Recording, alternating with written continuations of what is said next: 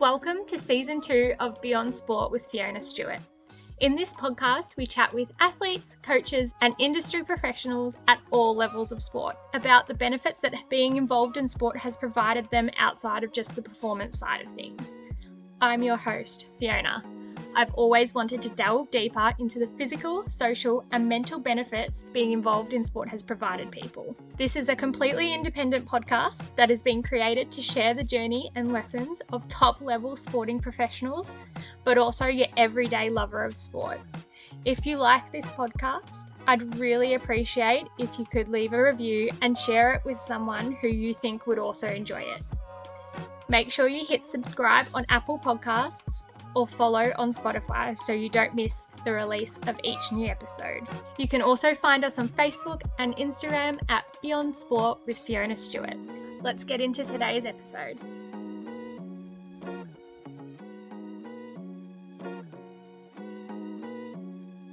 This week's guest is Maddie Hogan, three time Paralympian and a mother of twins. Maddie opens up and discusses the relatable topic of comparison and what that can do to your self esteem. Why she made the jump from playing cricket to javelin, and the importance of taking a chance, believing in yourself, and bouncing back. Retired from the sport now, Maddie still gives back to the community as being a Change Our Game ambassador, which focuses on women's participation in all areas of sport. I really got a lot from this chat with Maddie. She's a perfect balance of humour and wisdom, and I hope you enjoy this one.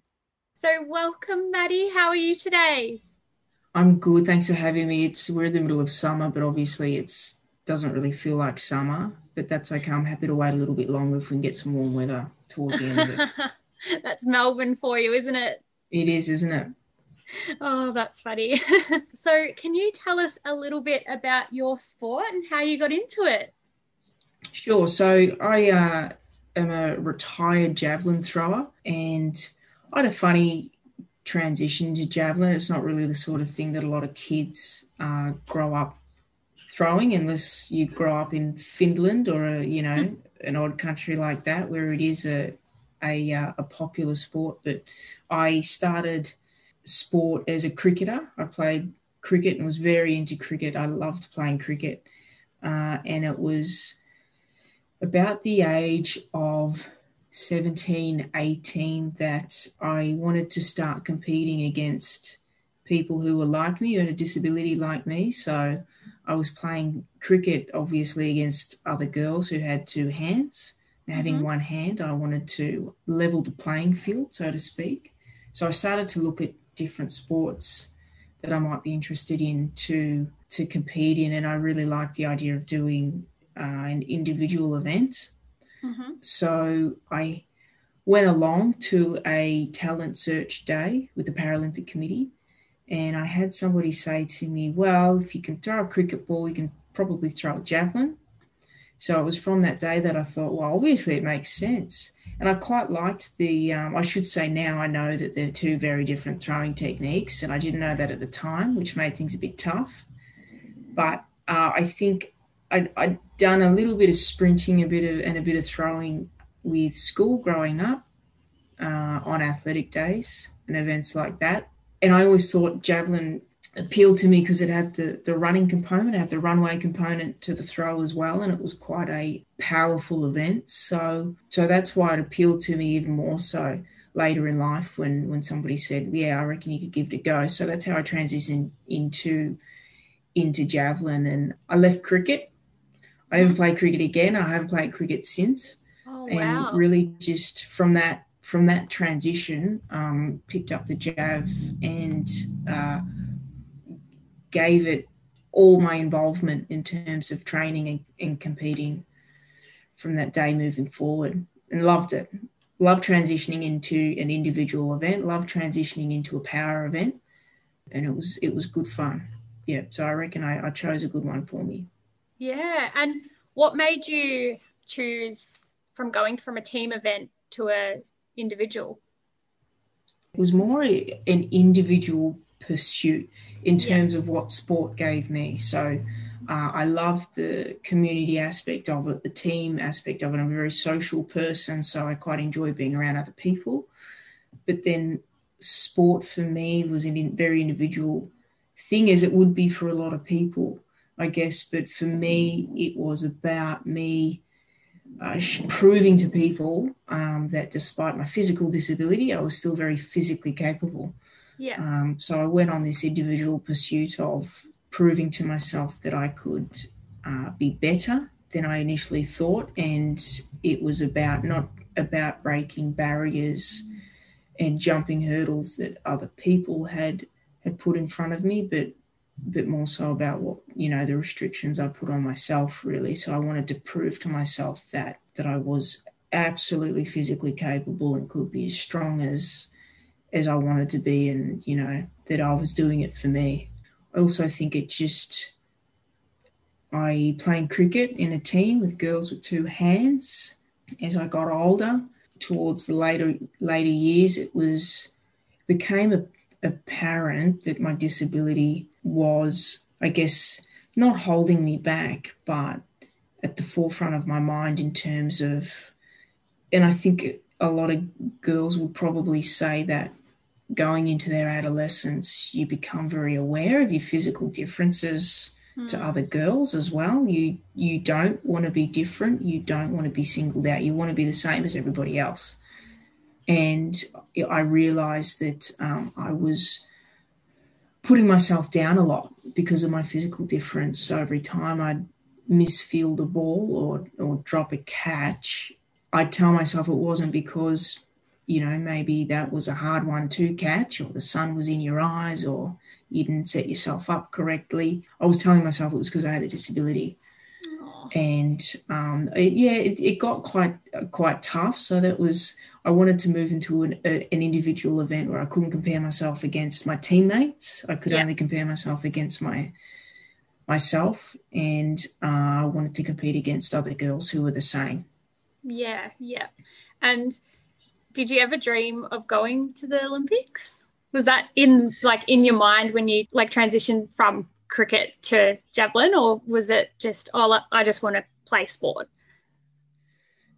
I always wanted to play sport as elitely as I could or as highly high level as I could. So I wanted would would have loved to have played cricket for the Oz women's team, but again realised hey hey maybe just maybe my my physical disability might make that a bit harder. So when I transitioned to javelin, I thought, well, you know, what's what is the pinnacle of this event? And it was the Paras for me. So it was not long after I transitioned that I thought, no, this I I think I've got a, a good go of this and would really love to qualify and and achieve that that event, the Paralympics.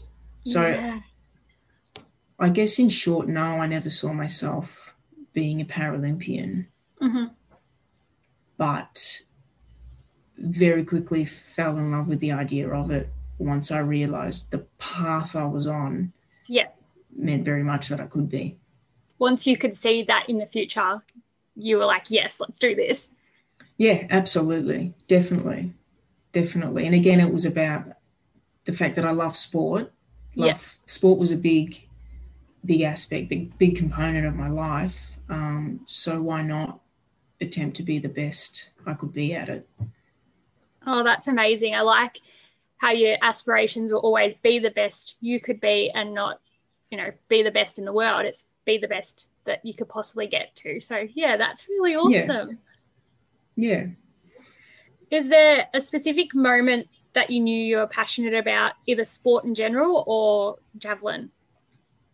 I wouldn't say specific moment. I would say high school for me very much. I realized how much I love sport. Mm-hmm. Um, I, I, and I think that came as I started to realize how many sports I participated in, and uh, you know, sport was one of my preferred subjects at high school. Obviously, as I'm sure it is for a lot of people, but you know, the fact that I began, I guess, to recognize how much commitment I was putting into training with cricket and things like that, and how much participation I was giving to athletics days, cross country days, swimming days, things like yeah. that. A lot of people, I guess, would would pick their sport, and for me at the time it was cricket. But um, I enjoyed all the sports.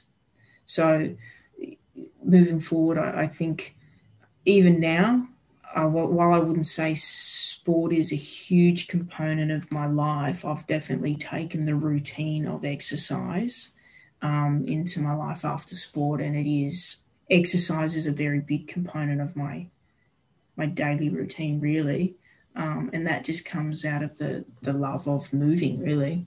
Yeah, yeah, and I guess I don't know if sport was my favorite in early high school. I think there's a few of my year seven, year eight sport teachers that could could sit there and go, "Well, Fiona uh, ran away from the ball and did not want to participate." Yep. But yep. towards the end, when I mixed like the theory of sport and the theory of coaching, and you know all those PE, sport and rec subjects in, I really yeah mm-hmm. found myself and became passionate. Now you studied at Deakin, is that right? I did. I did study at Deakin for many years. Came out of came away from that with an exercise and sports science degree, mm-hmm. which I can proudly say I actually haven't used oh. much. That's all I right. did. Um, I love studying exercise and sports science, and obviously, obviously during my athletics career, it aligned itself fairly well with what I was learning. And you know, despite following coaching advice and being being coached by mm-hmm. a javelin coach, there was a lot that I could go, oh, okay, well that makes sense. I learnt that today in you know at uni, and I can see that this is what I'm actually applying in my yeah. training. So it did come in quite handy during my athletic career, but no, I did not go on to be an exercise and sport scientist. well, that's okay, but the, like the knowledge that you learnt in that degree. I know um, I did sport development at Deakin, which has a bit of exercise and sport science base to it, but I still use that randomly when I'm thinking about something. And I'm like, oh, yeah, it's this, yeah. this, this. And I'm like, oh, the everyday person probably doesn't have that knowledge that they're able to tap into. Absolutely, yeah. And every now and then I catch myself, somebody might say, Oh, I've done this at the gym, or Oh, I'm sore from this, or this happened. And I'd say, well, that is because of that. And then I'd go, wow, where did that come from? My degree. yes. Yeah. Like, I, oh, I actually did listen to that subject. hmm, must have been paying attention. Maybe I did end up submitting that essay. Can't remember. yeah. Oh, that's funny. But it's, yeah, it's really good that it benefited when you're doing your athletic career as well. Yeah, absolutely. And I love studying it. Um, I did full time for about 18 months and that was unfortunately through Beijing. So realised not long after that that perhaps if um, if international competition was something I wanted to do, maybe I should go part time with uni. Mm. Uh, so then transitioned to part time at uni, which was also good, and it just unfortunately meant took me a little bit longer to to graduate, but that's okay. I enjoyed it while I was studying. Yeah, and you've come out of your degree uh, and even your career with a degree, so it's not like you came out either side of it with nothing. You've come out both of them together. Exactly. Yeah, absolutely. So, my next question is Is there any significant milestones, wins, losses, or injuries along your sporting journey?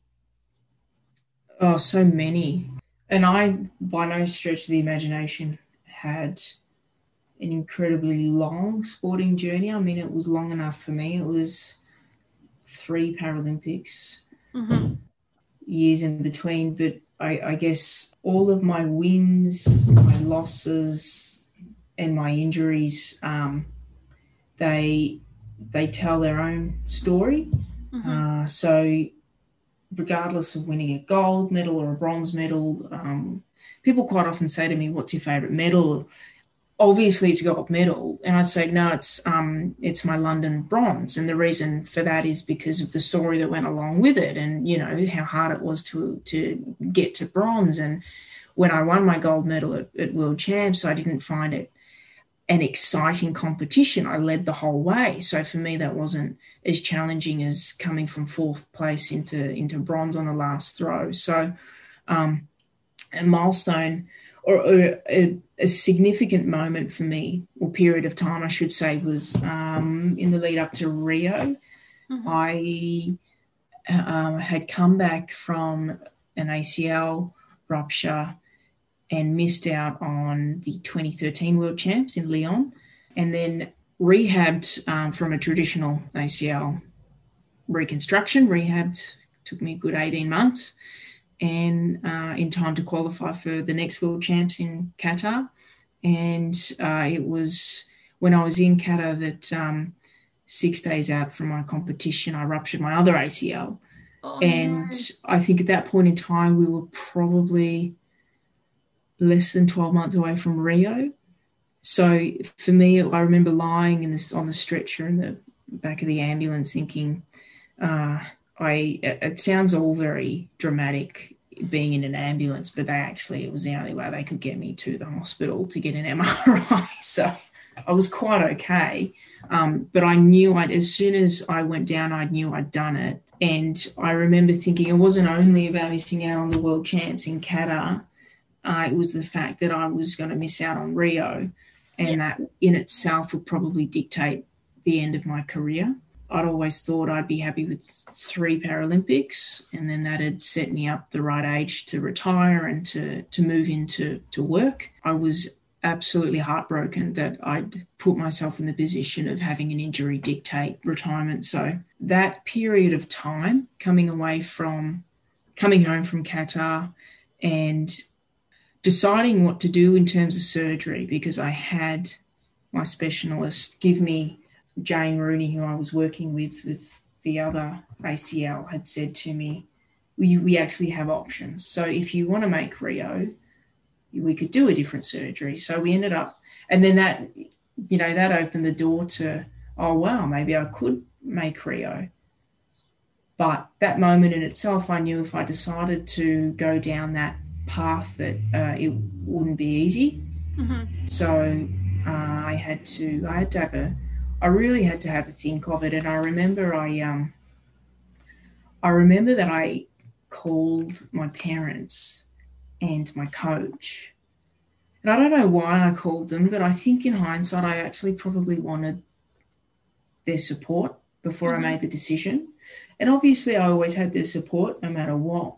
But I think I was feeling out the stupidity of the idea with them and yeah. thinking that, you know, they'd come back and go, no, that's silly. You're not going to make Rio. And then uh, me going, yeah, that's what I thought. No, we won't. We won't. Let's, I'll just, you know, hang up my boots here. But obviously, you know, they did what they were going to do all along, which was support me. So they said, no, if this is something you want to do, then then do the surgery this way and we'll support you to um, to work as best you can to qualify for Rio. So that moment for me, that period of time of going in for surgery, we did a cadaver graft. So we didn't graft my hamstring like you would do in a uh, in a normal uh, reconstruction. So we used somebody else's ligament to put into my knee, which expedites recovery. Mm-hmm. Um, and then we and then we really sat down with my specialist, my coach, and, and I, and really worked out the milestones we had to hit to qualify in time for the games. I think the reason it was such a significant period of time for me was um, I really thought I was stupid. I thought people would think I was stupid. I thought people would think that I was an idiot for thinking that I was going to qualify in time for Rio. And it left me feeling quite vulnerable for somebody who's usually um, been on top of their game and in terms of strutting around at competitions, feeling fairly confident in terms of my own capability. I thought for once people are going to think that I'm silly uh, for thinking that I could qualify, but people obviously didn't. People just thought, "Good, good for you, giving it a go," mm. and coming back from a second from a second ACL. We worked really hard and we hit all the milestones. We did, well, we didn't hit them all at the perfect time, but we ended up hitting them all. And we eventually qualified in time for me to make the team for Rio. So looking back, obviously I'm glad I did it that way. Obviously I'm glad I didn't retire after Qatar and and call it a day because that no doubt I would have regretted not giving Rio a shot. And I'm mm-hmm. glad regardless of what happened in the end of making the team, I'm glad that I decided to give it a shot because I think it it took a lot as a as an individual to um, put my neck out there and say I'm I'm going to give this a go, even if I fail. Yeah, and I guess the significance of that is you've just you like you just come back from a rehabbed other knee, so you knew what you were in for, and you're yeah. like, you know what? No, I'm going to try again, and like that in itself is huge. Absolutely, for everybody who's anyone who's um, rehabbed a, an ACL reconstruction. It's not an easy thing. It's certainly not something I think I could do again, to be honest. It's certainly not something I would say I could do while I'm not an athlete, because as an athlete, you come out of it, you coming out of surgery with an injury, and your main focus is to rehab. That becomes mm. your job. And if I was to do a, if I was to have to rehab a knee now, I don't think I would have the motivation all the time to mm. rehab it the way it should be because it wouldn't be my job. I'd have other things that I'd have to focus on. So my my main job became rehabbing my knee for a period yeah. of time. And yeah, I I was I got frustrated along the way because I'd not long before been at the exact same place with my other knee and I went through uh, a lot of it's not fair mm-hmm. um, moments but uh, you just have to keep persevering. Mm, wow. And so you ended up going to Rio, and I've done some research, and it says you made the B qualifying um, standard. Mm-hmm, B qualifying standard, yep. Yeah, how does that, yep. Yeah, how does that work in athletics? Obviously, I've got a swimming background, so I'm not 100% sure about athletics and how how you make the team. Yep, absolutely. So in athletics, um, it look it may have changed now, but as an athlete, I'm pretty sure for all the time I was an athlete. So we have A qualifying standards and B qualifying standards. So A qualifying standards are always much harder than yep. a B qualifying standard. An A qualifying standard, nine times out of 10, means uh, automatic selection. Mm-hmm. A B qualifying standard means you're eligible for selection. Okay. Um, so it's a B qualifying standard can also leave you at the discretion of the selectors, obviously. Mm-hmm. Um, so I can only assume it is done the same way still. I don't know, but yeah, back when I was an athlete. So I would have loved to have made the A qualifying standard, obviously, but we also, uh, with the time that we had to make Rio, uh, we I guess we we put a cap on the amount of competition we wanted to do as well, just because of the nature of you know the risk of the knee during competition. So mm-hmm. I I think from memory I went up to Townsville and did my B qualifying standard up there, and then I think I was told that I probably didn't need to do any more competitions and that that should see me selected, and it did. So okay, I was obviously awesome. happy about that. Yeah, and so it works a little bit different in terms of athletics and swimming, I guess. With swimming, you do it at the Australian champs. And mm-hmm. yeah, with athletics, yep. you have a few different competitions that are obviously eligible if you make it. Sanctioned meets, one. yeah, exactly. So usually as an athlete, we would target sanctioned meets and we would say we're going to go to these meets in these cities and uh, we'll try and do a qualifying standard at these meets. Yep. Yep. Cool. Oh, well, that's really lucky that you just you got it a few. Well, yeah, out. I guess it's much easier than the, the way the swimmers do it because we can we really have the ability to target a handful of competitions, and should something not go quite to plan at one competition, we've usually got another up our sleeve. Yeah. Oh, that's yeah. That, well, that worked to your favour. That's awesome. Exactly, um, it did. And then at Rio, you placed fifth. Is that right? Yep. So I finished up fifth, which I, I was absolutely wrapped with. yeah, like just qualifying would have been huge. And then, you know, you've placed in the top six. Like, that's insane. And that's where you retired. Did you retire at that stage?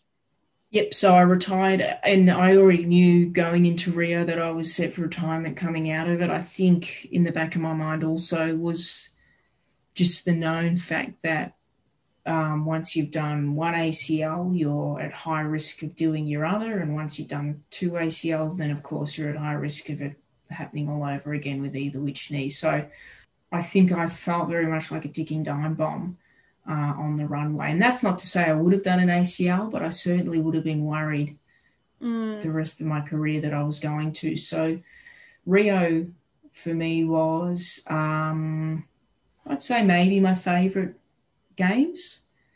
And people probably thought I was disappointed I didn't come away with a medal, but I wasn't at all. I was really happy to have made the team and I really enjoyed Rio because I went into it knowing I was going to enjoy it and just I, I remember really enjoying the competition. London, where I came away with the bronze, I did not enjoy the competition. It was stressful. I think I there was a lot of pressure on me in the lead up. I went mm-hmm. into it with a bad back, and it was just there was a lot of angst associated with the competition because I'd had the perfect lead in, Mhm. and uh, there were expectations of me. So they were they was very different competitions, and I was very happy to come away from Rio knowing I'd enjoyed the whole experience, not just the competition itself, but I'd enjoyed, you know, being a member of the team again. I'd enjoyed um, being in the village. I'd enjoyed traveling. I'd enjoyed, you know, our pre-departure camp, things like that. So I came away just with a, a lot more. I want to say good vibes, but that's that's lame to say, but just a lot more respect for what other athletes go through and how they experience different games as well. So It being your third games, like I guess the nerves of the first one have settled. The expectations of the second one are no longer there because you've just made the team after double ACL, you know, knee reconstruction. Like that in itself is insane. And then, yeah, you actually got to enjoy the Olympics for what it was, which is, you know, the best athletes in the world coming together and showing what they can do. Yeah, absolutely. And that's, you know, that's that's all when you step back and you look at the Olympics and the Paralympics, it's all you should appreciate the fact that it is athletes coming together and they all have their uh, different journeys in the lead up. But once the closing ceremony occurs, none of that matters. And it's, you know, it's the other things you take away from the, the experience as well that you realize. Sometimes you don't realize till after sport um, how much you appreciate them. But yeah, I do look back quite fondly now on all of my games for different reasons. Yeah. Oh, and that leads us perfectly into the next question. What are the benefits sport has provided you as an individual that has transferred over to other avenues of your life? Yeah, that, it's interesting, um, and it's initially it's probably not something I you would realize straight away. So I, I don't work in sport. Um, I don't compete in sport anymore. That's not to say I won't in the near future, but I just don't. You know, I really wanted to step well away from sport and I guess establish myself in a in a career and establish myself as you know as a, not a different individual, but I guess a different arena.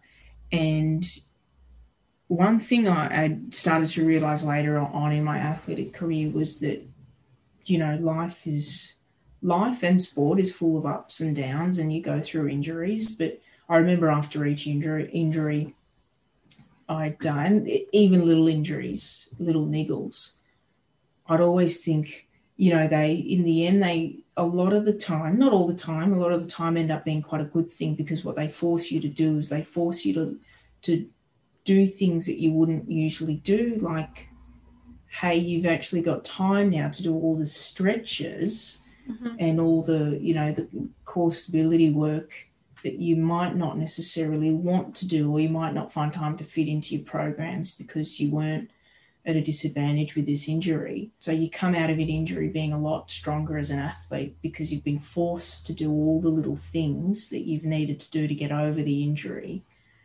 So you know, I I guess I look at life now and I realize that we we have some negative times in life, and as we've, we've all lived through 2020, so we know what that looks like. But there's always in you may have to look harder sometimes, but there's always a positive that you can pull out of it. There's always a good that you can find. you may not realize at the time, it might take some time to realize that, hey, that was the positive that, that came out of that negative experience. Um, but yeah, it's just having hope that that, you know, and, and the knowledge that 90% of the time there's always good. Yeah, yeah. And it just might need a little bit of extra looking to find it.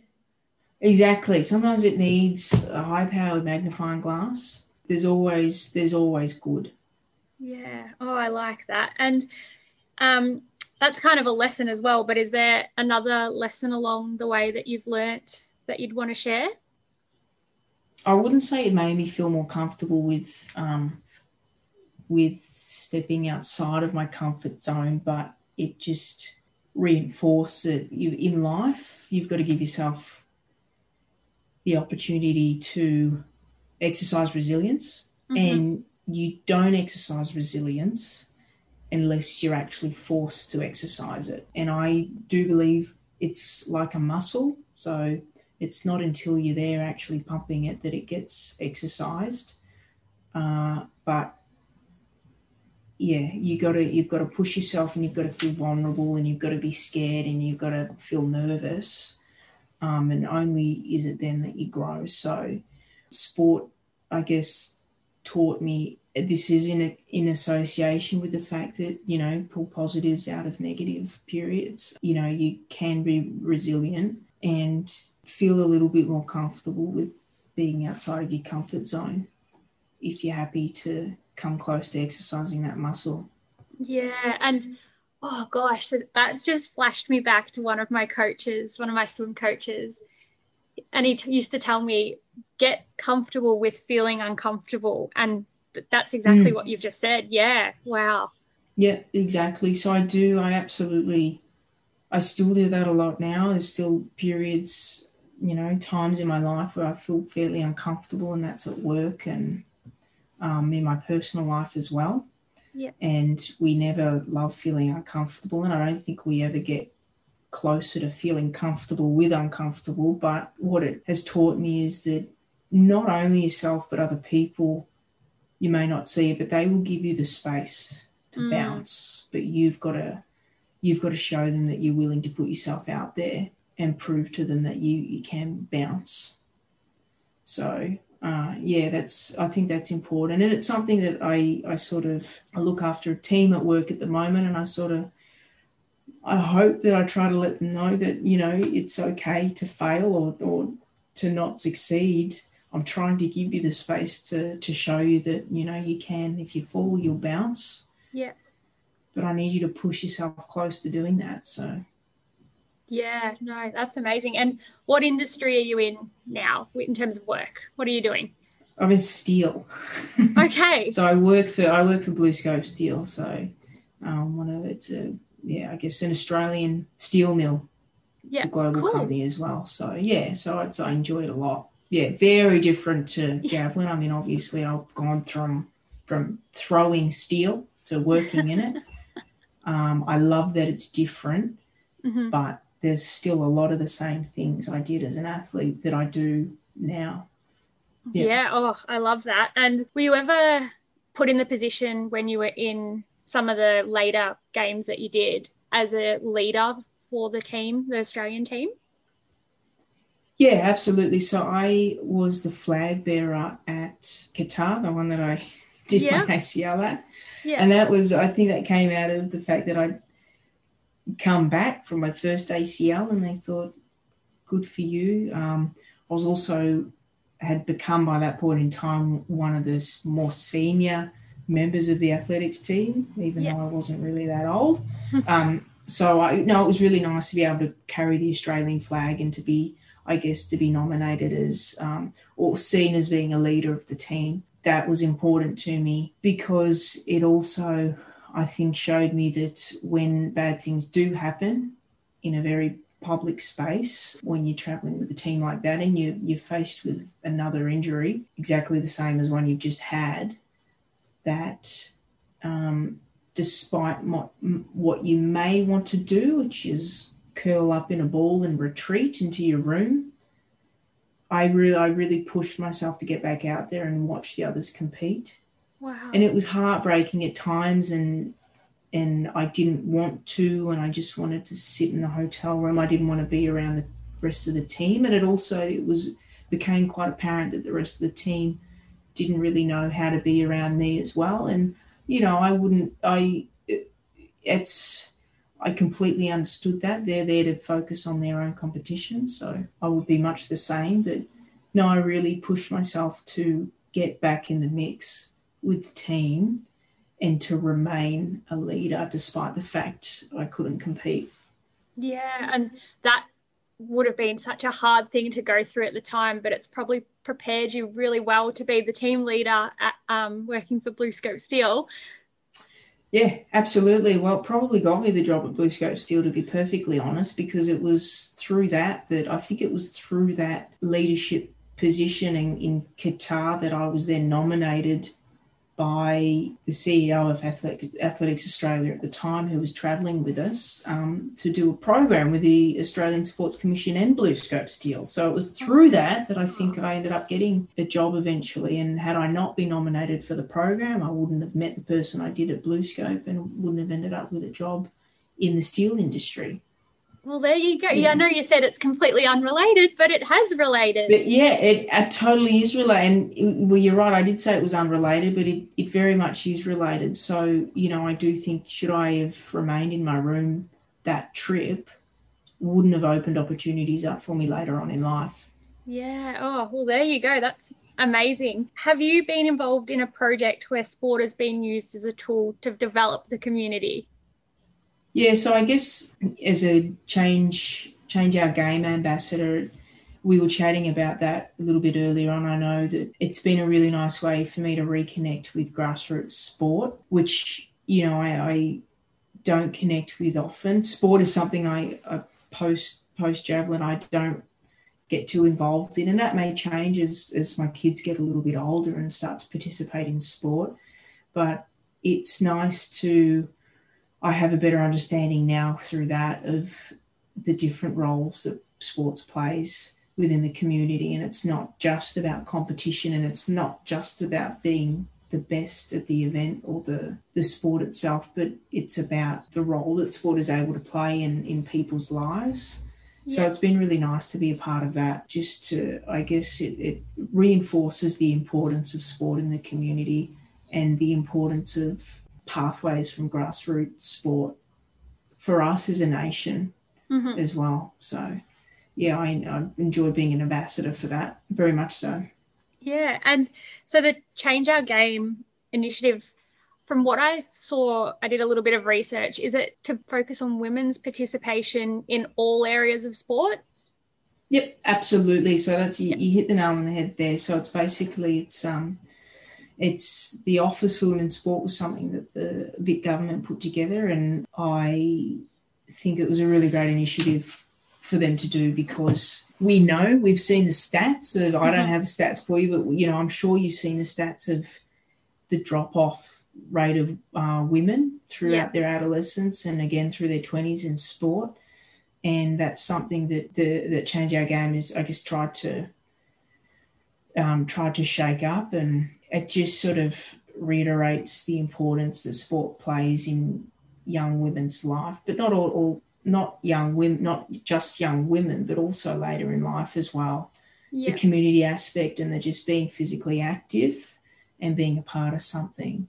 So it's so I am very proud to be proud to be a part of that. I think it's something that's really good. I think it's something that's great that Vic's doing. I really like that initiative because for myself, like I don't really participate in sport in any competitive way anymore, but I'm certainly still involved like with my job and I did a fair bit of coaching a few years ago and yeah, like even then I was still reaping all those benefits of sport and I was, you know, not even just participating in it, but I was yeah, in I guess I was in an administrative role or a leadership position and yeah, like to keep females in that space for a little bit longer, like imagine the benefits it could do. Yeah, it's amazing. Yeah, absolutely. And you know, you can make say a sport can be a really safe place for people as well. It can become a very safe community, and that's if you're setting up a community. That's uh, ultimately what you want it to be is you want it to be a safe space for people to enjoy themselves.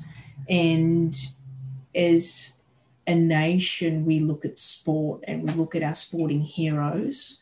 We look at elite sport and we think that's where we want to be. Mm. Uh, and it's not always achievable for people. And even for me, having been at that level coming out of sport, I don't want to be there anymore. Yeah. And I want I want a safe place for me to go back to sport and compete at a you know an amateur level where it's just purely for enjoyment. Yeah. So that's why it's you know it's just as important that we emphasize that within the community just as much as the pathway to elite sport from grassroots. Yeah, and I guess the percentage of kids that you know look up and go, I want to be an Olympian or world champ. It's like the percentage that will actually get there is so small. So we want to address so small, all the yeah. people, yeah, all the people under that that could make that you know big difference and change in their lives through participating in sport. Yeah, absolutely. And now, how old are your kids? They're two and a half. Two and a half. They're twins. Yeah. Oh my gosh, twins!